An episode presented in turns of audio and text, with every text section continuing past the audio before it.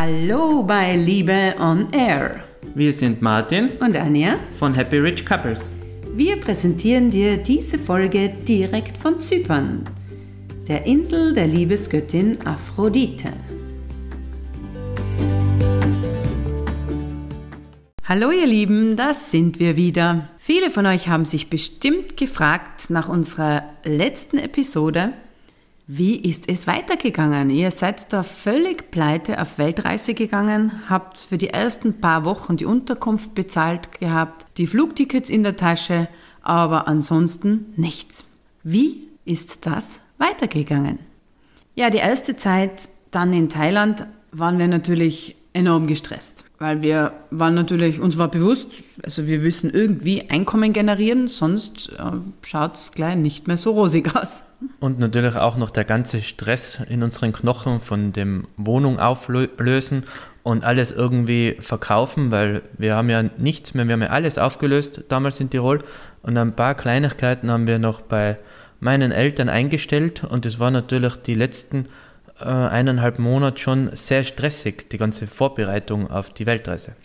Ja klar, alles verkaufen, alles ausräumen, äh, nebenbei planen, natürlich noch das kleine Kind zu versorgen und immer wieder unsere Ängste auch bearbeiten. ja. Und wie ging es weiter? Also wir waren gestresst und haben versucht dann, ja, wir müssen einfach Online-Beratungen machen. Wir werden jetzt da schauen, dass wir irgendwie was auf die Beine stellen. Und der Martin hat auch immer, ja, was machen wir jetzt? Was machen wir jetzt? Das Männliche natürlich, machen, machen, machen. Und ich habe in mir gespürt, nein, also wir sind total müde von den letzten Monaten. Wir sind jetzt in einer super schönen Destination angekommen. Wir müssen jetzt mal gar nichts machen, weil für die nächsten Wochen ist die Unterkunft bezahlt, wir haben noch Geld zum Essen, wir haben uns auch massieren lassen. Thai-Massagen sind ja bekannt, dass die sehr toll sind, haben das dann auch genossen, zweimal wöchentlich sogar, und haben ganz klar einen Deal geschlossen, wir stressen uns jetzt nicht. Bis Weihnachten werden wir das Leben genießen, werden wir uns ausruhen, werden wir uns entspannen und all diese äh, ja, Lasten, die wir uns halt so aufgeladen haben, abfließen lassen. Bis Weihnachten, also 24. Dezember war so die Deadline.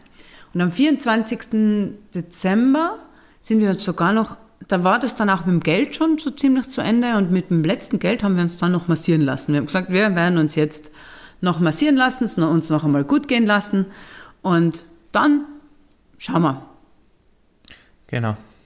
Ja, da sind wir sehr stark im Vertrauen geprüft worden, weil natürlich, wenn du da in Asien bist, ja, da bist du schon irgendwie in Versuchung. Also der Verstand sagt schon, hey, jetzt ist Zeit zum Durchdrehen. Wie soll es weitergehen? Und auch, äh, also der Verstand hat ja ganz tolle Dinge gesagt, wie verantwortungslos da auf Reisen zu gehen und so. Also da gibt es ja genügend Dinge, die so ein Verstand feststellen kann. Wir haben uns auch immer wieder beruhigt, dass unsere Eltern uns das Heimflugticket schon zahlen würden, wenn es nicht funktioniert. Im Notfall, ja. Dann sind wir an dem Weihnachtstag, da hast du dann gesagt, so, jetzt ist der 24. So quasi bis jetzt haben wir die Füße stillgehalten, was machen wir jetzt? Und ja, entspannen die, es ist ja erst Abend am 24. Ja. Wir werden schauen, lass uns, lass morgen werden und dann starten wir los. Und am nächsten Tag in der Früh, Computer eingeschaltet, E-Mails gecheckt und am 24.12. um 23.10 Uhr haben wir ein E-Mail bekommen. Und zwar war das eine Buchung für ein Mentoring über einen Monat. Und wer hat das gebucht? Ja, das, wir haben auf der Fähre, weil wir waren ja auf einer Insel, und auf dieser Überfahrt mit der Fähre, die war ziemlich heftig, weil da hat es gestürmt und dieses Schiff hat es ganz schön nach links und rechts gebeutelt. Und da war eine Frau mit ihren Kindern. Man hat ganz klar gesehen, die ist panisch, die hat jetzt Angst um sich, um ihre Kinder und äh, dann haben die auch noch Gepäck gehabt, das ist überall herumgerutscht. Also es war ziemlich stressig und wir haben das beobachtet aus der Ferne und dann habe ich zu Martin gesagt, ich setze mir jetzt einmal darüber, ich sprich mit der Frau, ich schaue, was ich machen kann.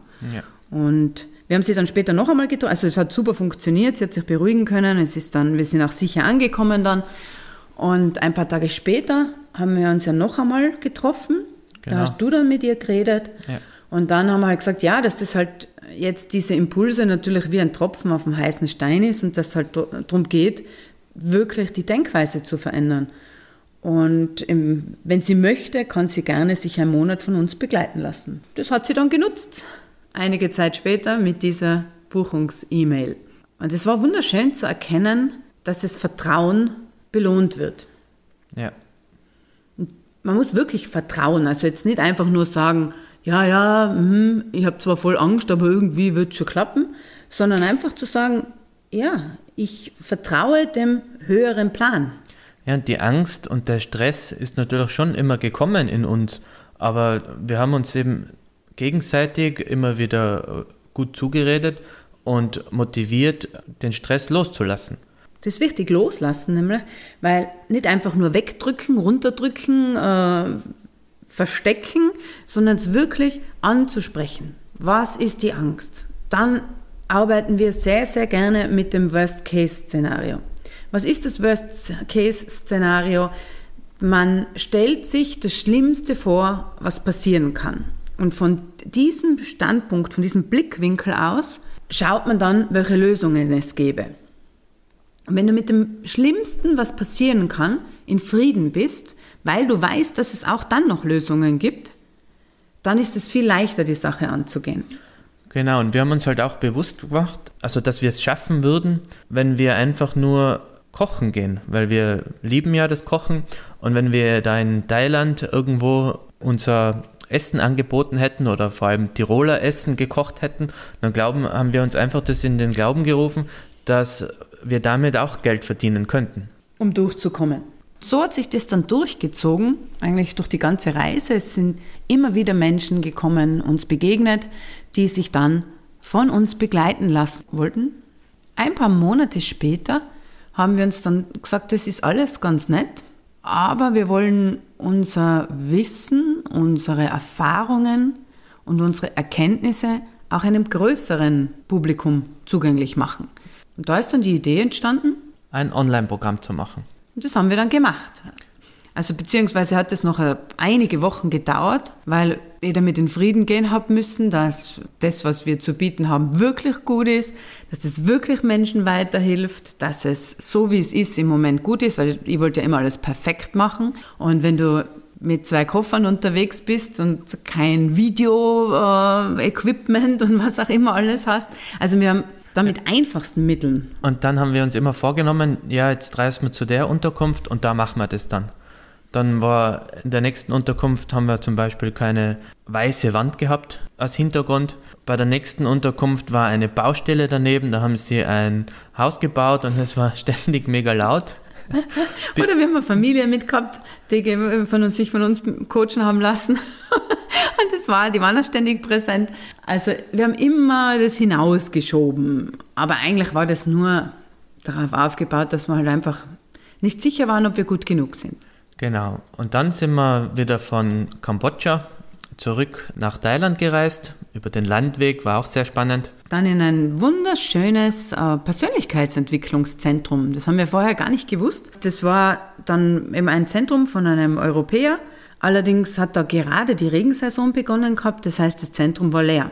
Das war in einem riesigen Zentrum mit äh, Modsräumen, also einem riesen Wohnzimmer, wunderschönes Wohnzimmer für, keine Ahnung, 50 Leute und auch ganz tolle Bilder waren da. Da haben wir gesagt, ja, das ist ein optimaler Platz zum Filmen.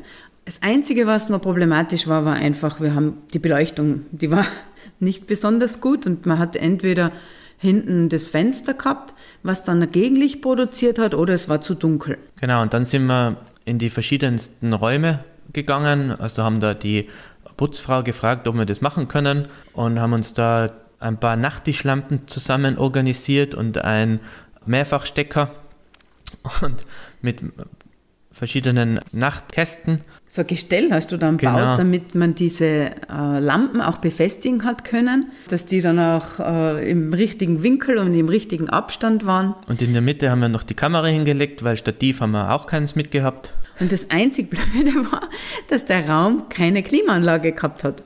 Ja, und der Ventilator sehr laut war. Genau. es war gerade Beginn der Regenzeit und da ist es eine extrem hohe Luftfeuchtigkeit. Und wenn dann noch in so einem geschlossenen Raum dich aufhaltest, dann, also mir ist am Anfang, sind wir wirklich, also die, die äh, Bäche runtergeronnen, wenn man sagt. Und dann habe ich gesagt, nein, das geht nicht, ich kann da nicht da sitzen, schwitzen und vor lauter Hitze kaum mehr sprechen können. Und dann haben wir einen Ventilator so positioniert, dass er eben nicht das Mikro von der Kamera irgendwie erwischt. Ja. Das war ja auch schwierig, weil das haben wir erst finden müssen, immer wieder probiert, aufnehmen, aufnehmen. Und dann, ja, hat es funktioniert. Genau. Und dann haben wir einen riesen Zettelstapel gehabt, was wir alles da reinpacken wollen. Wie ich vor, dem, vor der Kamera gesessen bin, da ist das dann einfach alles geflossen. Also ich habe fast nie mehr auf den Zettelstapel geschaut, habe es auch nicht auswendig gekonnt, sondern einfach, ja, Tag eins und dann ist es so durch mich durchgeflossen und wie wir es danach eben auch bearbeitet und angeschaut haben, haben wir gesagt, hey, cool, oder? Wieso haben wir das nicht gleich schon gemacht? Wieso haben wir gedacht, wir brauchen einen riesen Zettelstapel, an dem man sich festhalten kann? Wir haben halt auf die perfekten Räumlichkeiten gewartet. Und die sind wirklich super geworden. Es war dann ein richtig tolles Programm, hat einen richtig guten Anklang gefunden und für diejenigen, die es wirklich auch die Motivation gehabt haben, das zu machen, hat es dann auch große Erfolge gebracht. Aber wiederum haben wir gegen die ja, Komfortzone der Menschen gekämpft, sage ich jetzt mal, weil das natürlich an jedem Einzelnen gelegen ist, ob er das jetzt macht oder nicht macht.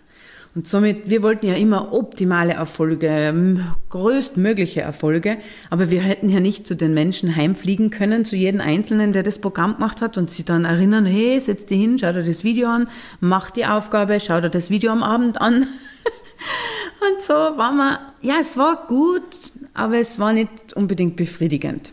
Was in weiterer Folge dazu geführt hat, dass wir Gruppenprogramme gemacht haben, wo wir anfänglich sogar täglich mit der Gruppe immer im Kontakt waren über Video und wo die Menschen durch diese Gruppendynamik dann auch wirklich in die Umsetzung, ich würde fast schon sagen, gezwungen worden sind. Und das war dann nochmal ganz eine andere Nummer. Also das hat so enorme Erfolge gebracht. Nachdem sich gezeigt hat, wie wichtig unsere Botschaft für so viele da draußen ist, war die nächste Weiterentwicklung dann, dass wir gesagt haben, wir gehen jetzt von einzelnen Privatpersonen zu Menschen mit Einfluss, Menschen mit Reichweite, Menschen mit Vorbildfunktion, damit das Ganze einfach noch schneller in die Welt hinausgetragen werden kann, diese Botschaft mehr gespreadet werden kann.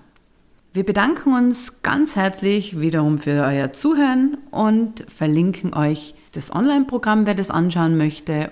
Alles Liebe! Tschüss!